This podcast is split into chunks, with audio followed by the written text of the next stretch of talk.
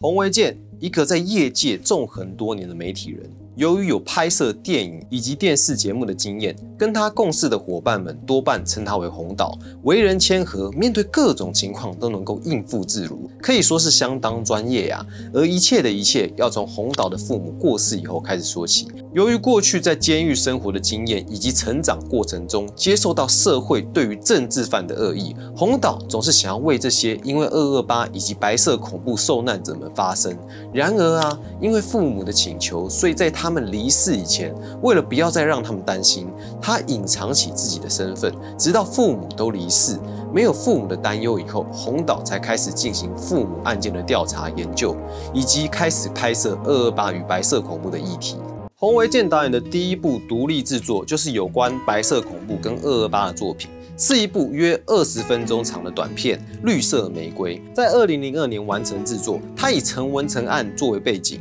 这个影片相当特别啊，从头到尾都没有任何一句台词，借由场景的转换、演员的动作以及配乐，表演出台湾在戒严时期底下的三角恋爱故事。之所以会做成恋爱故事啊，背后也有洪导的身影。他在影片的介绍中提到，不是 每个人面对爱情都敢说实话，不是每个人面对真相都有勇气走出来。所以，一九八一年的命案一直到今天还没有破案。或许诚如前安全局长所说的，陈文成博士的命案只是一个情杀案。 但是认识陈文成博士的人都说这是胡说八道啊！虽然是胡说八道，但是我们就用这个说法堆砌出一个虚构的剧情来，一个简单的政治谋杀却变成一个爱情故事，是一种趣味，也是一种讽刺。 在高佩君副导的回忆中，洪导在当时就选择了很实验性的风格来拍摄陈文成事件。在审片时，竟然没有评审看得出来导演是在讲陈文成啊！直到导演跟大家说明时，大家才恍然大悟。只可惜在那个年代，评论白色恐怖这样的议题实在是相当敏感，再加上短片的关系，片长不够，在台湾没有任何一家电影愿意购买放映。但是啊，《绿色玫瑰》却入围了三十一个国际影展，并得到第二十五届金穗奖 以及第四届意大利另类影展首奖的肯定。有趣的是啊，在国际影展的记者会时，外国的记者跟影评人一看就知道在讲陈文成事件，经常会有国际媒体发问关于陈文成事件的问题。然而啊，在已经进入二十一世纪初的台湾，却没有空间能够播放讨论这些戒严时期的议题。这也因此开启了洪导走向制作白色恐怖纪录片的道路。 在完成《绿色玫瑰》后，导演展开拍摄台湾历史现场的计划，并开始运用镜头记录下威权遗址以及与父母有关的白恐受难者访谈。二零零四年，历时两年，导演完成了这部约一个多小时的纪录片《风云行馆》，主要记录蒋家在台湾的二十七个大大小小的豪华行馆，揭露蒋家生活的神秘面纱，展现出蒋家当时奢华的生活以及独占全台各地美景的过去。这部由当时台 台视的董事江霞出钱赞助，后来公司的总经理冯贤贤担任制作人，跟历史学者咨询讨论过后，成为台湾史上第一部在电视公开播映的批判两蒋的纪录片。 播出以后引起很大的回响，虽然当时公视高层曾经施压禁播，但也已经没有办法再次掩盖真相被揭露了。两年过后， 二零零六年《暗夜哭声》在公视纪录观点播出，洪导第一次以白色恐怖受难者的后代的身份，讲述自己父母的故事。在《暗夜哭声》的拍摄过程中，洪导逐渐认识了更多与他父母有关或是有类似经验的受难者以及他们的后代，并决定开始协助他们平反，像李时成与陆哭事件恢复名誉的争取过程。洪导也先放下了想为父母平反的心情，先帮助陆哭事件的受难者们恢复名誉，而他的父母则是直到他 离世以后，才真正得到平反。只可惜啊，他无法亲眼看到。 冯贤贤在怀念洪导时曾经提到，《暗夜哭声》这个片名让他想起绿岛人权纪念碑上柏杨的诗。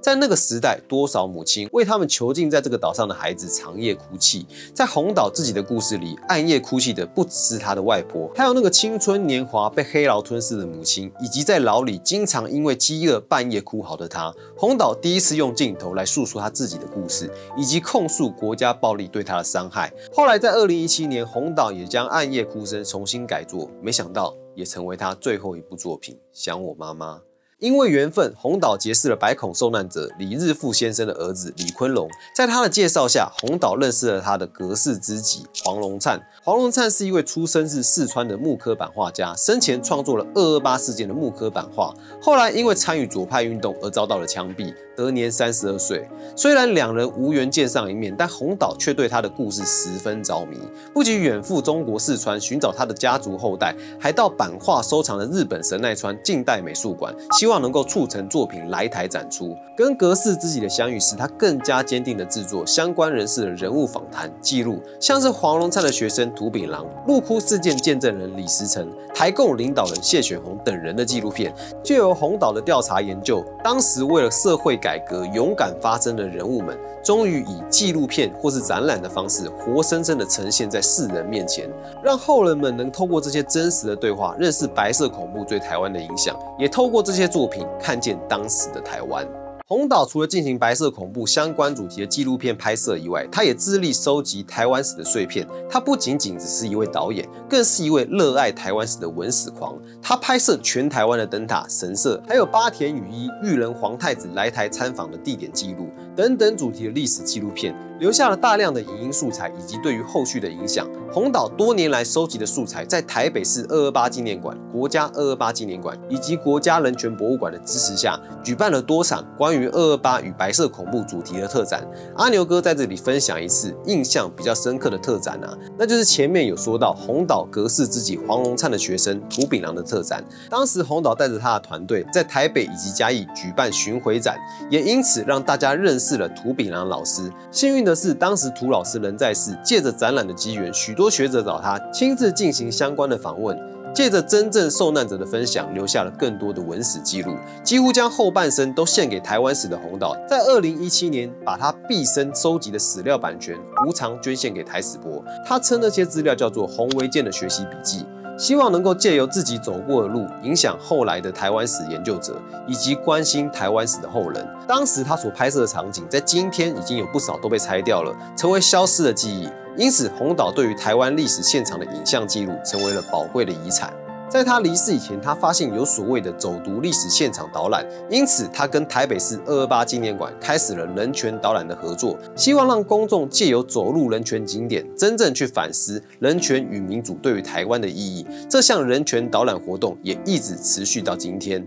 每年都会举办。洪维健导演对阿牛哥而言，可以说是台湾史跟转型正义的启蒙导师。曾经我也是红岛的工作团队一员。二零一八年，红岛突然离世，对我来说啊，实在是感到相当的震撼跟惋惜。因此，我希望能把洪维健导演关心被压迫者的精神继续传承下去，这也是我的学习笔记当初成立的目的。红岛这大半辈子都在推广人权、关心时事、挖掘台湾历史记忆的精神，至今仍然深深影响着我们。我们也期望为台湾以及华人的历史推广与人权教育尽一份心力，在频道发展的过程中啊，有很多不一样的尝试。感谢各位会员以及伙伴的不弃不离，陪我们走过这两年多的时光，也希望大家继续支持我们，继续让这个世界变得更美好、自由。最后啊，不可免俗的还是要问大家几个问题啊：一、说了那么多红岛的故事啊，对你而言啊，有什么样的启发呢？